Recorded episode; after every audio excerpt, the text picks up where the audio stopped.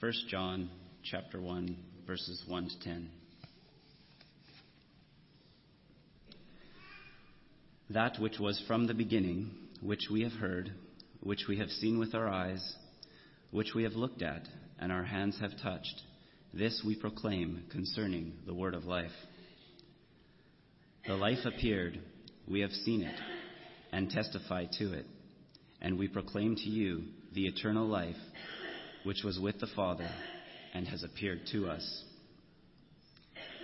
We proclaim to you what we have seen and heard, so that you also may have fellowship with us. And our fellowship is with the Father and with his Son, Jesus Christ. We write this to make our joy complete. This is the message we have heard from him and declare to you God is light. In him there is no darkness at all. If we claim to have fellowship with him, yet walk in the darkness, we lie and do not live by the truth. But if we walk in the light as he is in the light, we have fellowship with one another, and the blood of Jesus, his Son, purifies us from all sin. If we claim to be without sin, we deceive ourselves, and the truth is not in us. If we confess our sins, he is faithful and just and will forgive us our sins and purify us from all unrighteousness.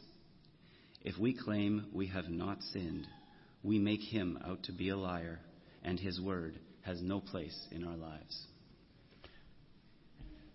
As Chad mentioned, we want to talk about fellowship this morning. It's one of those words that kind of interesting because we don't use it a lot in our normal everyday lives. People in unions may use the word fellowship. In fact, some unions, their official uh, name may be the Fellowship of Railway Workers or whatever. But biblically, it's an important word. We're going to talk about that uh, more in just a minute.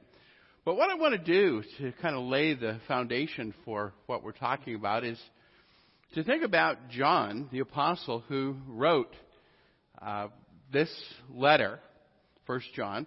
What's interesting is that after the apostle Paul, John wrote more of the new, more books in the New Testament than anyone else. He wrote a gospel. He wrote three letters, and he wrote the book of Revelation. So, what we understand historically is that he is likely the only one of the apostles to die a natural death of old age. That he was a man who was quite transformed in his life. He and his brother James were the kind of personalities that Jesus called them sons of thunder. And that kind of says a lot about, should we call maybe the kind of temper they might have had.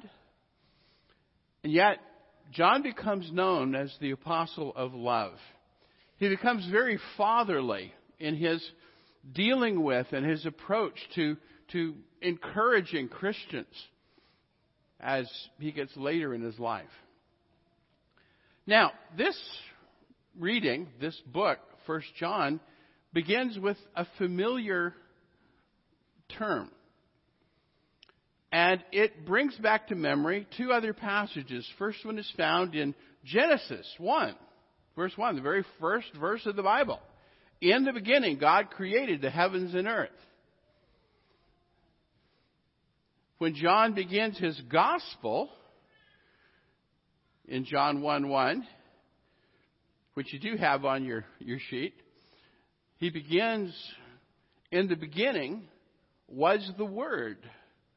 And the Word was with God, and the Word was God. So as he begins First John, it's not surprising, is it, that he begins with the word beginning again.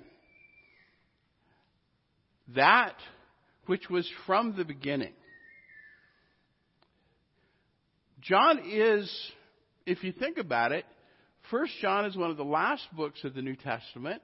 So John is in one statement pulling together the whole Bible. Genesis 1, the Gospel of John, and First John 1 to take us back to the very, very beginning. What's he doing? Well, he uses the expression that, which was from the beginning. And that's kind of interesting because as you read, you realize that a, a pronoun like that uh, is not personal. In fact, it doesn't seem to be referring to a person, even though as we read, we realize that it does. But I think what he's trying to do is to convey the idea of something that is so important that we really need to pay very careful attention to it. And so, that which was from the beginning, and notice what he does here. He talks about the apostles' history with the that that he's talking about. And so he says, that which was from the beginning, which we have heard, which we have seen with our eyes, which we have looked at, and our hands have touched, this we proclaim concerning the word of life. Now, just to point out here, remember John 1 1, in the beginning was the Word. So he's probably connecting back to that word of John, the gospel, which is obviously Jesus. But notice the connection that John has here and speaks of with Jesus, with the Word. I like thinking about this passage, and I, I use this idea many times because I think it is so amazing to think that as we read this, we are hearing the words of somebody who heard, saw, looked at, and touched Jesus. Suddenly, the 2,000 years that have passed, approximately, from the time that Jesus walked on this earth, disappear to allow us and enable us to have an encounter with Jesus Christ through the Apostle John. One of the things about teaching that you learn is that sometimes to really get a point across, you have to repeat yourself. Parents, what would happen to your children if you never repeated yourself? Instead, we hear parents saying, That's the millionth time I've told you not to do that. Right? Well, John is not an exception to that. And so, having just said this in the first verse, he comes to verse 2. The life appeared. See, the word of life, and again, as we think about back to the Gospel of John, in the beginning was the Word, the Word was with God, the Word was God, the Word became flesh, dwelt among us, full of grace and truth. And then about verse 14 says, And the Word became flesh and dwelt among us. So, that life that he's talking about in verse 1 appeared. And, sound familiar? We have seen it. We testify to it. We proclaim to you the eternal life which was with the Father and has appeared to us. Okay, John, they didn't get it. Let's do it one more time. Next verse. We proclaim to you. He's repeating himself three times to get the point across of the experience the relationship, the personal connection that they have had with Christ. What we have seen and heard. Why is this so important? Why would John, you know, this is a very short letter, really, as you, if you think about it. And yet, in these first three verses, John repeats the same idea, verse 1, verse 2, verse 3. Why is this so important? because he wants them to see, the, wants the readers, the Christians he's writing to in the first century, the Christians who have read this down through the century, us, as we are reading it today.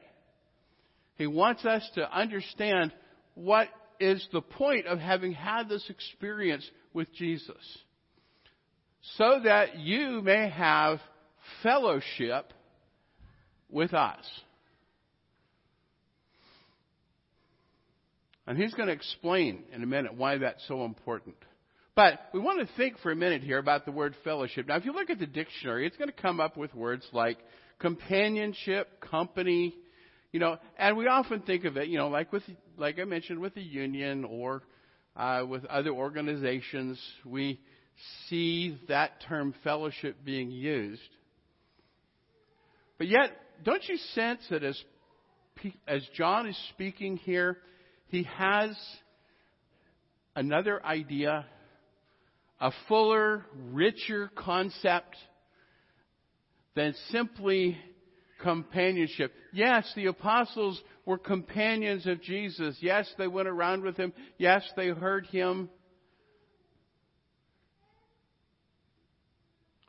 It's an important enough concept that as John is speaking here, he uses the word fellowship four times in these ten verses.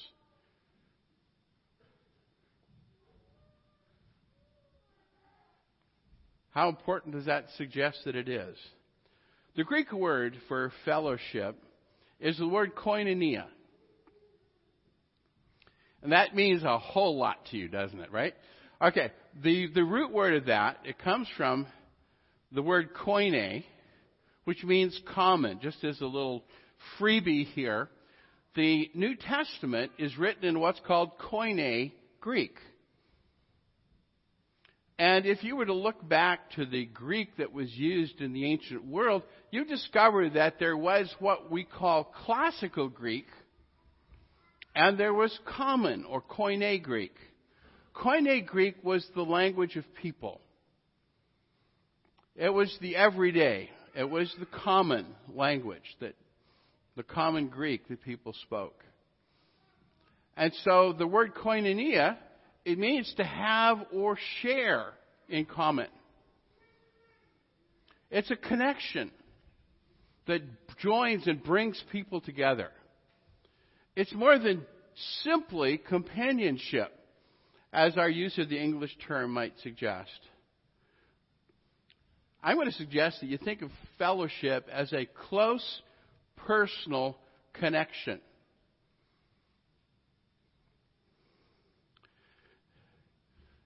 And so John goes on to talk about I am writing these things so that you may have fellowship with us. Why? Because our fellowship is with the Father and with His Son, Jesus Christ. He's not just saying we had lunch with Jesus. He's saying that we have a relationship with Jesus that is more vital and more important and more life encompassing than any other relationship we have.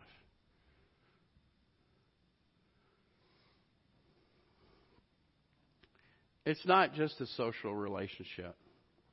It's not just sitting down for a meal together. Let me, let me put it this way. It's that in a good fellowship relationship, people will enjoy one another's company, they will develop friendship, and they will eat and sit down for that coffee together. But that is not what makes fellowship. That's what shows fellowship has been established. Fellowship, if you really look at these 10 verses, you realize that fellowship is characterized by a common walk or life together. And it shows in a few things that John mentions. For example, eternal life. See, that's why he's writing this, is that he wants to share with his reader that this is what our fellowship is about. We have eternal life from the Father.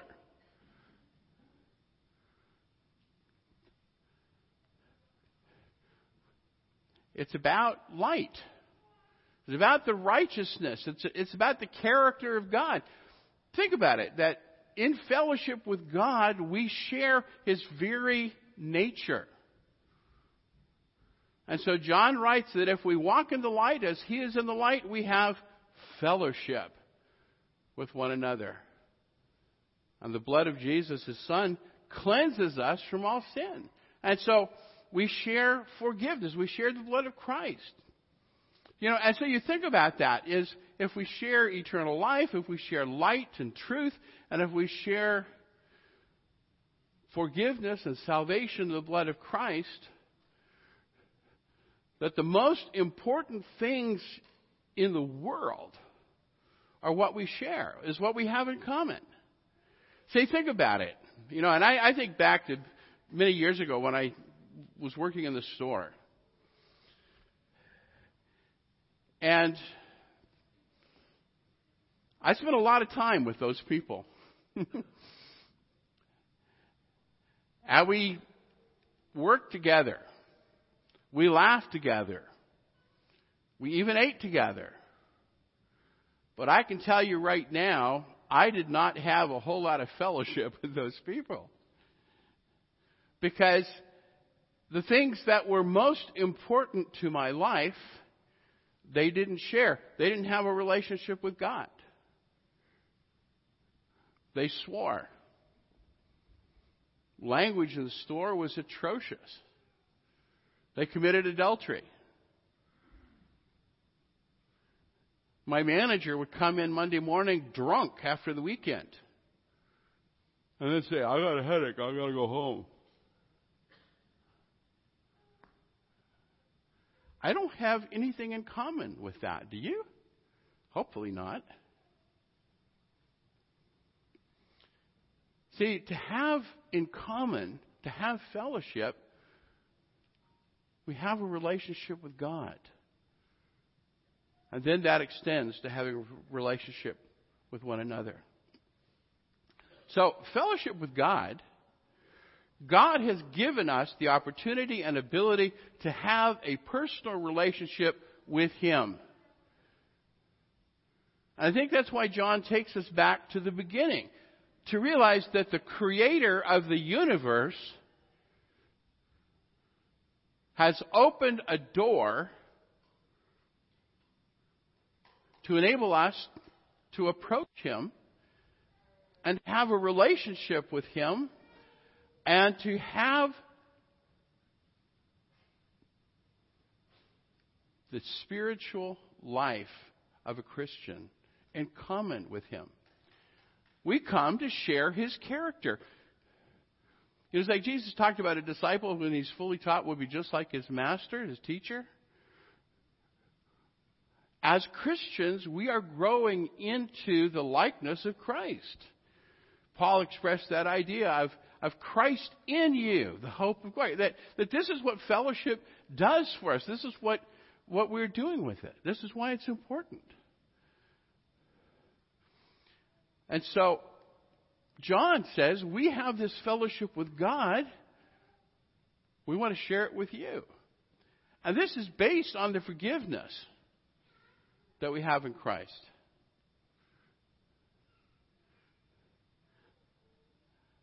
And so John says, I'm writing these things so that our joy may be complete. You know, Paul in Philippians, we call it the, the, the, letter or the epistle of joy, because he's talking about just how wonderful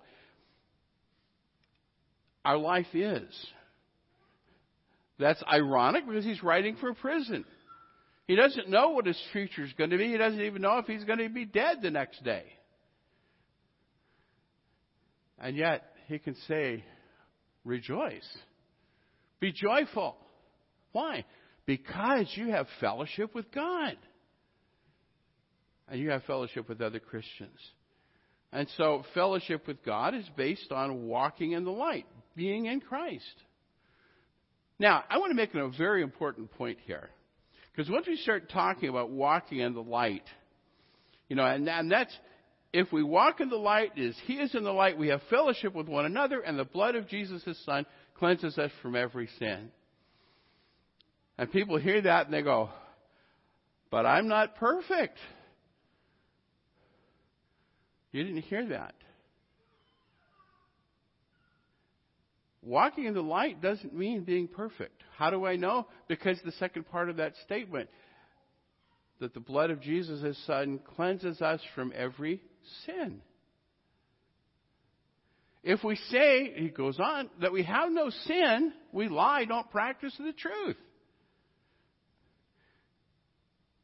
If we confess our sins, he's faithful to forgive us. So walking in the light doesn't mean that we are absolutely perfect. Otherwise, we are all in trouble, right? that the nature of fellowship with God and Christ means forgiveness, being forgiven. And that's the wonderful, amazing thing about it. And so, walking in the light and following His truth. So, leaving sin, you know, in other words, that there's a difference between intentionally continuing to sin. Writer of Hebrews says that if we sin deliberately after receiving a knowledge of the truth, there remains no more sacrifice for sin. We're trampling on Jesus. But,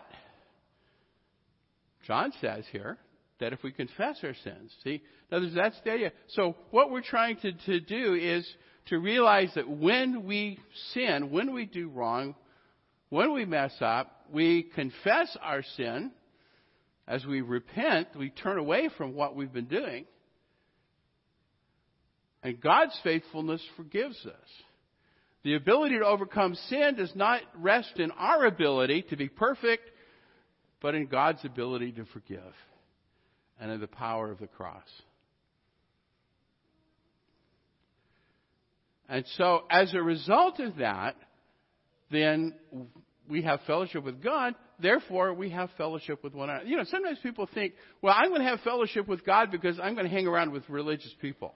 Uh uh-uh. uh We don't get our relationship with God or our forgiveness because we hang around with Christians. That's the old expression, you know where I'm going, that sitting in a hen house doesn't make you a chicken. Sitting in a church building doesn't make you a Christian. But what makes you a Christian is you have a relationship with God through Christ. And therefore, by definition, you have, we have fellowship with one another as Christians. If we're connected with the Father, we're part of His family. Therefore, we're brothers and sisters. That's how it works. And that's what's important to John. The beauty of fellowship is that it is a transcendent, overarching, overwhelming relationship with our Creator. He created us for fellowship with Him. He wants us to know Him. Paul uses the picture at one point in, I think in Ephesians. He says, like obedient children, be imitators of God. And you know, you watch little children as they imitate the important adults in their life. We become like God. We value Him. And so John's point in this letter is not just to talk about how we are in terms of our fellowship with God and our fellowship with one another, but John's going to spend a lot of time ahead talking about what that means in our relationship with one another love one another. Bear with one another. Forgive one another. That the idea of fellowship is this is the church is our eternal family. We're going to spend eternity together. Isn't that incredible? And so John says, I'm writing this so that you may have fellowship with us. Our fellowship's with the Father. And so if you're going to have fellowship with us, you need to have fellowship with the Father too. I asked Chad to close us with, uh, I didn't ask him, but I figured with the title he would uh, pick the song, and he did. Uh, what a fellowship. Look, look at the words of this. You know, one of the things we talk about is sometimes we sing songs so many times that we really don't pay attention to the words. But think about it. What a fellowship. What a joy is mine, leaning on the everlasting arms. And we hope that if you're here, you're not yet a Christian, that you will really think about that. And if we can help you with that, you can talk with me or Chad or Jay uh, or one of the elders later. Let's stand as we sing.